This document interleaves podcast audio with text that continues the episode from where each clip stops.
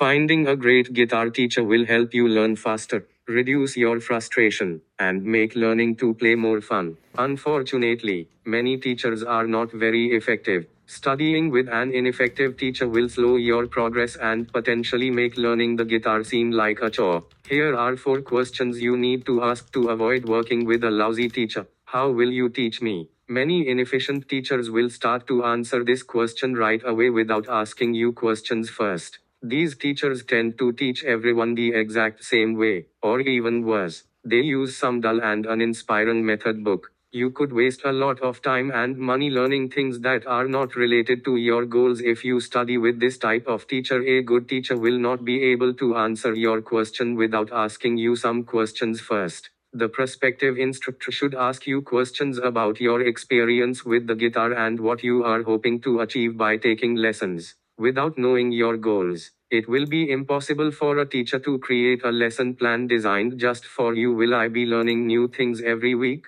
On the surface, learning something new every week seems like a good thing. In reality, it can lead to a lot of frustration and overwhelm. A bad teacher will not understand this and constantly give you new material. Every instructor will teach you new things. A trained instructor will know how to pace it so that you also have opportunities to learn how to use what you have learned. Applying what you have learned and integrating it with other skills is one of the most important things you need to know. Bad guitar teachers don't understand this and will overwhelm you with new material every week. You don't want to know a ton of scale fingers but have no idea how to create an exciting solo. A great teacher will understand and be able to explain the importance of mixing new material with application and integration. How should I practice? The standard answer is to practice what you learned in lessons for at least a half hour every day. Bad guitar teachers will assume you know what to do with the material they gave you when you get home.